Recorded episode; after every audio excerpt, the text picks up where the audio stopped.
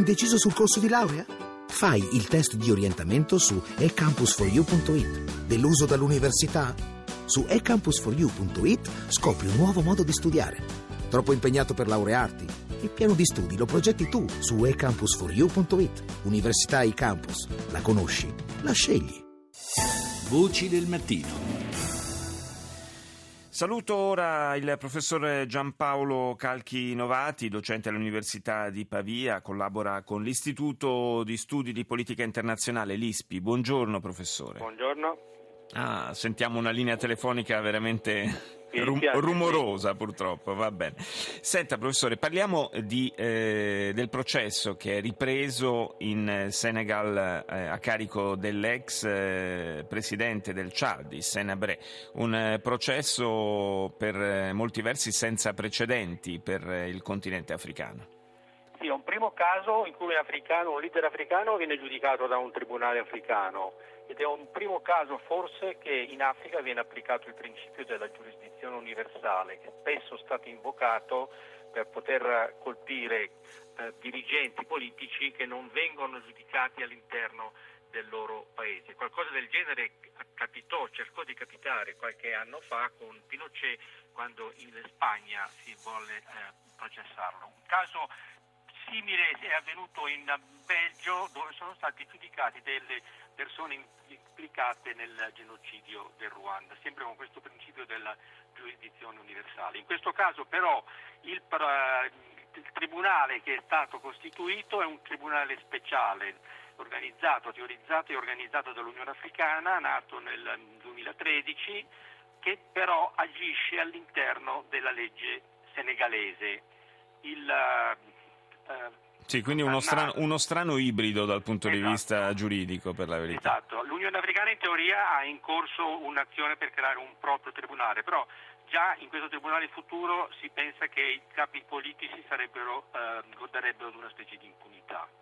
Allora il, cap, eh, il Senabre, ex presidente del Chad, è accusato di crimini contro l'umanità, di torture e di crimini di guerra per l'azione compiuta durante decennio circa di presidenza in Chad fra 1982 e 1990. Si parla di 40.000 vittime e di 200 vittime nel senso di eh, morti sì. e di 200.000 eh, torturati in questo periodo. Da notare che ehm, il Senabre nega naturalmente ogni legittimità della Corte, eh, si è rifiutato di parlare, si è presentato in aula col volto coperto e eh, non riconosce neppure i difensori d'ufficio che gli sono stati eh, dati.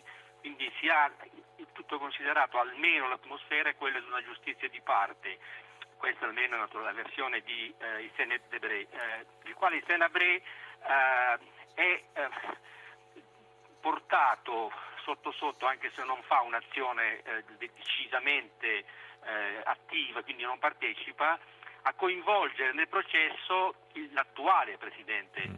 del, del Chad che è stato un suo alleato diretto in questo periodo, addirittura era capo delle forze armate del nord, come si chiamavano, che portò al potere Hissène Abré e che poi fu durante questo decennio nero il capo della sicurezza. No, quindi, quindi, un processo che inevitabilmente rischia di, di avere eh, delle conseguenze anche all'interno del Chad, paese che peraltro è alle prese ormai da qualche tempo, come altri paesi della regione, con i problemi causati da Boko Haram. Sì, naturalmente un po' la si ripete a parti inverse ciò che è avvenuto eh, nel periodo di cui stiamo parlando, cioè nel periodo degli anni Ottanta. Allora il Senabre era sostenuto dalla Francia, fu armato anche dagli Stati Uniti perché era considerato una barriera all'espansione della Libia di Gheddafi. C'era anche un territorio, la famosa striscia di Aouzou, che era contestata addirittura dagli anni 30 fra il Chad, allora colonia francese, e eh, la Libia.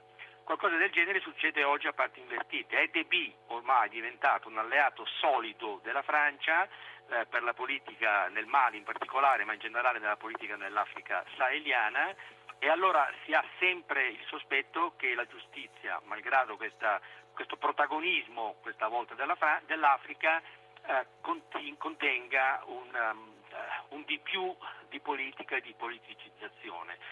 Ricordo di corsa che l'Africa ha cercato nei mesi, anni scorsi, di delegittimare la stessa Corte Penale Internazionale, proprio perché essa, Corte Penale Internazionale, ha giudicato solo ed esclusivamente dirigenti, eh, uomini politici o militari africani allora in Africa si commettono molti crimini, ma l'Africa dice è possibile che nel mondo certo. non ci siano altri casi. Ricordo che la stesso Sudafrica che ha tutto considerato sposato anche per la spinta che hanno dato Desmond Tutu e altri dirigenti del Sudafrica a credere nella Corte Penale Internazionale, non ha applicato i suoi verdetti quando non ha arrestato Bashir in visita certo, il, il, presidente sudanese, infatti, è, una, è, un episodio del quale ci siamo anche occupati. Io ringrazio il professore Giampaolo Calchinovati per essere stato con noi.